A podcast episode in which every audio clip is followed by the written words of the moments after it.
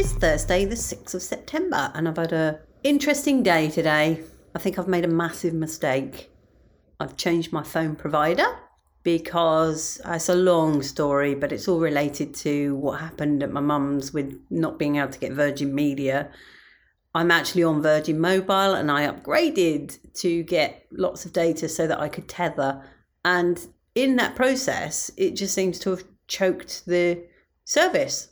So although I've got lots of data, it's barely usable.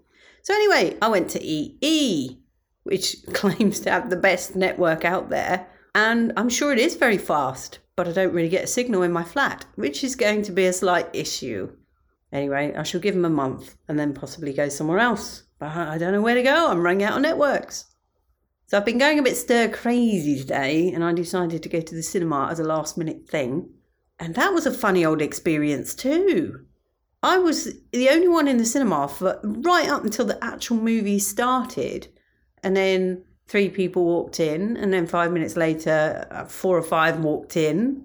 Then a good 15, 20 minutes later, another person walked in. And then the weirdest thing is this this old guy, I don't know how old, but I would say 70s.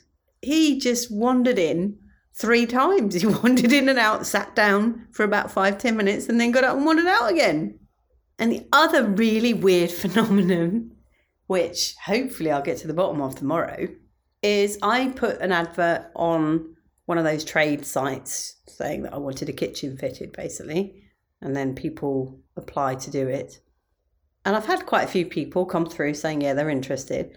But then I also had a guy who sent me a text message saying, I saw your advert on Checkatrade, I'm such and such. And I have engaged with him and, you know, had a chat actually, because he even phoned me today and said that he's in my area and he's doing a very similar job elsewhere. So he would like to come and have a look.